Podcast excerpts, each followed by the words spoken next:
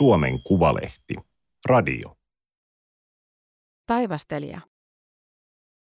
Teologi Olli-Pekka Vainio on luennoinut NASAn työntekijöille ihmettelyn taidosta. Toimittaja Iida Ylinen. Teksti on julkaistu Suomen Kuvalehden numerossa seitsemäntoista kautta kaksituhattakaksikymmentäkaksi. Ääniversion lukijana toimii iMaterin koneääni Ilona. Alkuvuodesta myös Suomessa pantiin merkille uutinen, jonka mukaan NASA palkkaa kaksikymmentäneljä teologia. Olli-Pekka Vainio luki asiasta kotonaan Järvenpäässä. Uutinen oli vanha ja osin virheellisesti muotoiltu. Kyse oli NASAn vuosina kaksituhattaviisitoista–kaksituhattaseitsemäntoista yhdessä John Templeton säätiön kanssa rahoittamasta Princetonin yliopiston tutkimusprojektista, johon myös Vainio oli osallistunut. Tutkimusprojektiin palkattiin teologeja, antropologeja, filosofeja, eetikoita ja esimerkiksi kirjallisuustieteilijä, biokemisti ja astrofyysikko. Heidän tehtävänään oli tutkia astrobiologian yhteiskunnallisia vaikutuksia. Astrobiologia tutkii elämän edellytyksiä muualla universumissa. Kuten sitä, olisiko maan lisäksi myös jokin muu planeetta osunut kultakutrivyöhykkeelle eli sopivan etäisyyden päähän omasta aurinkostaan. Vanha uutinen oli alkanut kiertää mediassa, kun tutkimusprojektiin osallistuneelta Andrew Davisonilta oli ilmestymässä kirja ja Cambridgein yliopisto sai herätettyä aiheen uudelleen eloon. NASA ja teologit voi äkkiseltään kuulostaa yllättävältä yhdistelmältä. Vainio saa sen kuitenkin kuulostamaan luontevalta ja myös arkiselta. Ei meidän pitänyt kirjoittaa mitään askelmerkkejä ensimmäiseen kohtaamiseen avaruusolentojen kanssa, Vainio sanoo. Toki alituinen vitsi oli, milloin tutkimusryhmä pääsee retkelle Nevadaan Area viisikymmentäyksi. Se on myyttinen ja tarkkaan vartioitu Yhdysvaltain ilmavoimien tukikohta, jonne on sijoitettu lukuisia populaarikulttuurin tarinoita Yhdysvaltojen hallussa olevista ufoista. Retkeä ei koskaan järjestetty. Mutta juuri tieteistarinat tarjosivat Vainiolle pääsyn projektiin. Hän oli tiedustellut, onko tutkijoiden joukossa ketään, joka lähestyy astrobiologian kysymyksiä C S Lewisin hengessä. Irlantilaissyntyinen Lewis oli kirjailija, aatehistorioitsija ja maallikkoteologi. Lewis oli myös modernin tieteiskirjallisuuden uranmurtaja ja Jules Vernen hengenheimolainen. Parhaiten hänet tunnetaan lapsille suunnatusta Narnia-fantasiakirjasarjasta. Vainio pääsi tutkimusprojektiin ja lähti rakentamaan sen osana historiallis-kirjallista katsausta. Syntyi filosofista kosmologiaa käsittelevä kirja, jossa Vainio käyttää Lewisia ikään kuin keskustelukumppaninaan. Avainkäsitteenä Vainion pohdinnoissa oli ave, jonka voisi kääntää hämmästykseksi tai pelonsekaiseksi kunnioitukseksi esimerkiksi sen kysymyksen edessä, mikä on paikkamme kosmoksessa. Kun Vainio sitten luennoi NASAn väelle ihmettelyn taidosta ja lapsenomaisesta uteliaisuudesta, jäi eräskin merkittävän tieteellisen uran tehnyt tutkija pohtimaan, että juuri sen taidon hän oli kadottanut jahdatessaan entistä suurempia projekteja, hallintaa ja valtaa. Vasta eläkkeellä hän oli löytänyt omasta juutalaisesta perinteestään tuon lapsuuden asenteen. Miten toimia, jotta ei toistettaisi kolonialismin jo kertaalleen tekemiä virheitä? Kenelle avaruus kuuluu? Saako asteroideja louhia? Miten ihmiskunnan aatteellinen ja uskonnollinen moninaisuus vaikuttaisi pitkillä avaruuslennoilla ja mahdollisissa habitaateissa? Vainion tutkijakollegat pohtivat juridisia, poliittisia ja eettisiä ongelmia, jotka saisimme ratkottaviksi, jos löytäisimme elämää maan ulkopuolelta. Kontaminaatio-ongelmia NASAssa oli herätty pohtimaan jo aikaisemmin. Kyse on varotoimista, jotta esimerkiksi tappavaa bakteeria ei tuoda avaruudesta maahan. Tapasimme NASAn Planetary Protection Officerin. Tittelihän kuulostaa joltain Marvelin kostajilta. Mutta hän oli hento vanha nainen, joka kertoi, että yhtenä kimmokkeena kontaminaatiokysymyksille on ollut Michael Crichtonin Andromeda uhkaa -skifiromaani. Vainion mielestä tieteiskirjallisuuden kysymykset käyvät hyvin yksiin teologian kysymysten kanssa. Ainakin ne ovat kietoutuneet luontevasti yhteen Vainion henkilöhistoriassa. Teininä hän luki läpi Mikkelin kirjaston skifitarjonnan ja pyöri mukana seurakuntanuorten toiminnassa. Vainion kiinnostus teologian opintoja kohtaan heräsi lukion uskonnon tunneilla, joilla pääsi käsiksi isoihin ja vaikeisiin kysymyksiin. Kun Mikael Agricola lähti vuonna tuhatviisisataakolmekymmentäkuusi kohti Wittenbergia, oli matkakumppanina eräs toinenkin nuori mies Pernajasta, Martti Teitti. Nuorukaiset hakeutuivat silloin vielä piskuisen Wittenbergin yliopiston Martti Lutherin ja Philipp Melanchtonin oppilaiksi. Martti Teitti sekä sittemmin Kustaa Vahsan sihteeriksi päätynyt Jaakko Teitti, hänkin Lutherin oppilaita, ovat molemmat Vainion kaukaisia sukulaisia. Mutta tämä sukututkimushan on juuri tällaista. Ei tarvitse kauhean kauas mennä, kun kaikki alkavat olla linkittyneitä. Helsingin yliopistolla Vainiolle tärkeä opettaja oli professori Tuomo Mannermaa, kansainvälisesti merkittävä, nyt jo edesmennyt Luther-tutkija. Lutherilla ja aatehistorialla myös Vainio aloitti tutkijanuransa. Sitten oma polku alkoi kulkea kohti uskonnon filosofiaa, erityisesti rationaalisuutta ja epävarmuutta koskevia kysymyksiä. Monet käsitellyistä kysymyksistä ja kokemuksista ovat sellaisia, joiden parissa on viihdytty tai kärvistelty jo vuosisatoja. Vainio mainitsee ranskalaisen filosofin Blaise Pascalin eksistentiaalisen huudahduksen yli neljänsadan vuoden takaa. Minua pelottaa loputtoman avaruuden ikuinen hiljaisuus.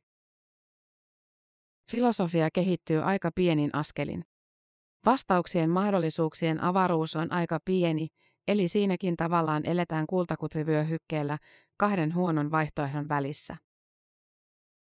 Vainio mieltää itsensä generalistiksi, joka haluaa muutaman vuoden välein vaihtaa tutkimusaihettaan sen sijaan, että tekisi koko uransa saman aiheen parissa.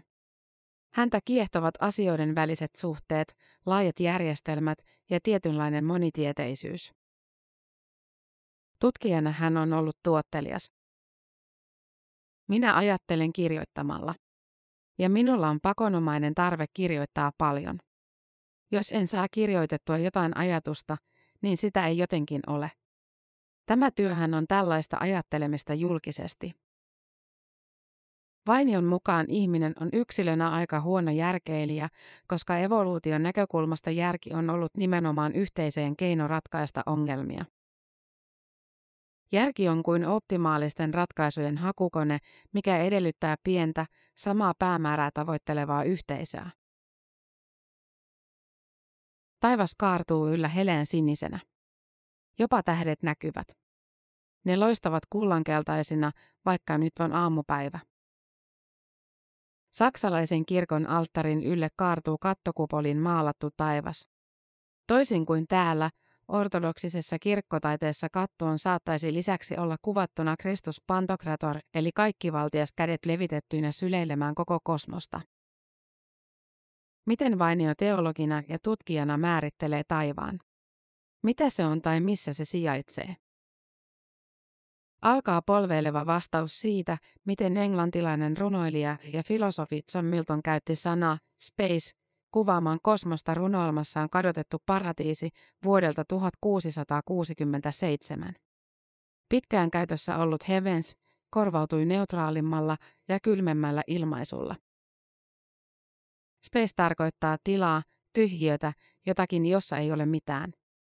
Heavens oli merkityksiltään rikkaampi, osa jonkinlaista orgaanista kokonaisuutta. Helsinkiläisen kirkon kattomaalauksen voi ajatella edustavan tolemaiolaista eli maakeskeistä maailmankuvaa. Tolemaios oli antiikin kreikkalainen tähtitieteilijä ja matemaatikko. Maakeskeinen maailmankuva oli vallitseva tieteellinen totuus tuhatkuusisataaluvulle saakka.